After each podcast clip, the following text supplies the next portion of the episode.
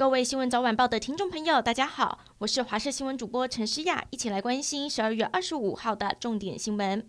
今天是耶诞节，玉山也很应景，成了银白色的世界。从今天清晨六点半开始，玉山陆陆续续降雪。气象局预估，明后两天台湾许多高山地区都有机会看到雪景。但是美丽之余，还是要提醒，这一波冷空气的强度接近强烈大陆冷气团。今天开始越晚越冷。明天、后天会是这一波冷空气最强的时候了。北部、中部低温十二度，沿海空旷地区低温下探十度，外加上水汽一入，也让全台感受上都会是湿湿冷冷的天气。疫情搅局，加上农历春节又即将到来，上海浦东机场宣布最新的防疫作业规范，也让两岸往返航班大乱。长荣航空证实，由于载客航班抵达之后需要加强清洁消毒，返程航班将会长时间延误。为了避免班机无法在宵禁前抵达松山机场、高雄小港机场，长荣内容规划，十二月二十六号开始到明年的二月三号，从松山及高雄飞往浦东机场的航段将暂停载客的服务，而回程航班则正常起降。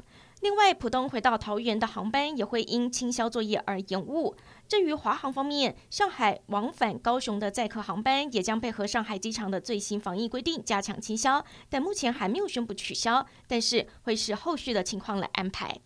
台北市饶河夜市昨天传出有确诊的足迹，紧急清消休业一天。不过台北市卫生局事后确认了这一起确诊个案列为旧案，因此今天耶诞节的下午三点又重新营业。不少摊贩顶着细雨还是赶快出来摆摊，希望能趁着假日抓住人潮。而今天国内没有新增的本土病例，但是境外移入有十八例，其中十七例属于突破性感染，因此要提升防护力，疫苗还是重要的利器。有专家建议了，一到第三类对象最好在三个月内把第三剂疫苗覆盖率催到百分百。指挥官陈时中也认为，疫情的发展要一路观察到农历春节过后，不能掉以轻心。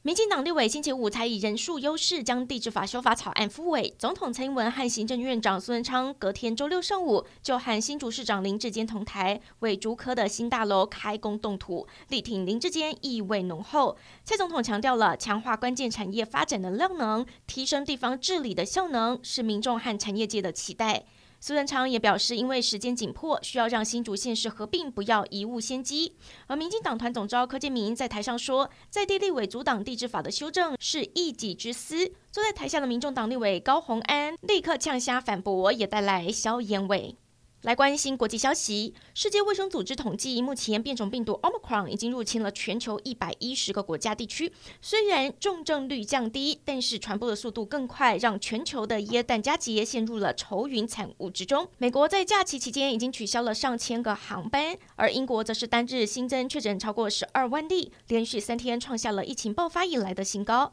日本近期的确诊数。虽然没有明显的增加，但是 Omicron 在东京和大阪都已经出现了社区感染的案例。二零二二年进入倒数的阶段，乌克兰人的危机感也越来越重了。俄罗斯在乌克兰边境部署了十万大军，各方预测俄罗斯可能最快明年一月就会出兵。法新社报道，美方有意在一月初开始与俄罗斯谈判。目前已经有卫星照片清楚拍下大批俄罗斯军队正在克里米亚半岛集结，直逼乌克兰的南方。就在关系紧绷之际，俄罗斯二十四号声称，他们在乌克兰境内的领事馆遭到汽油弹攻击。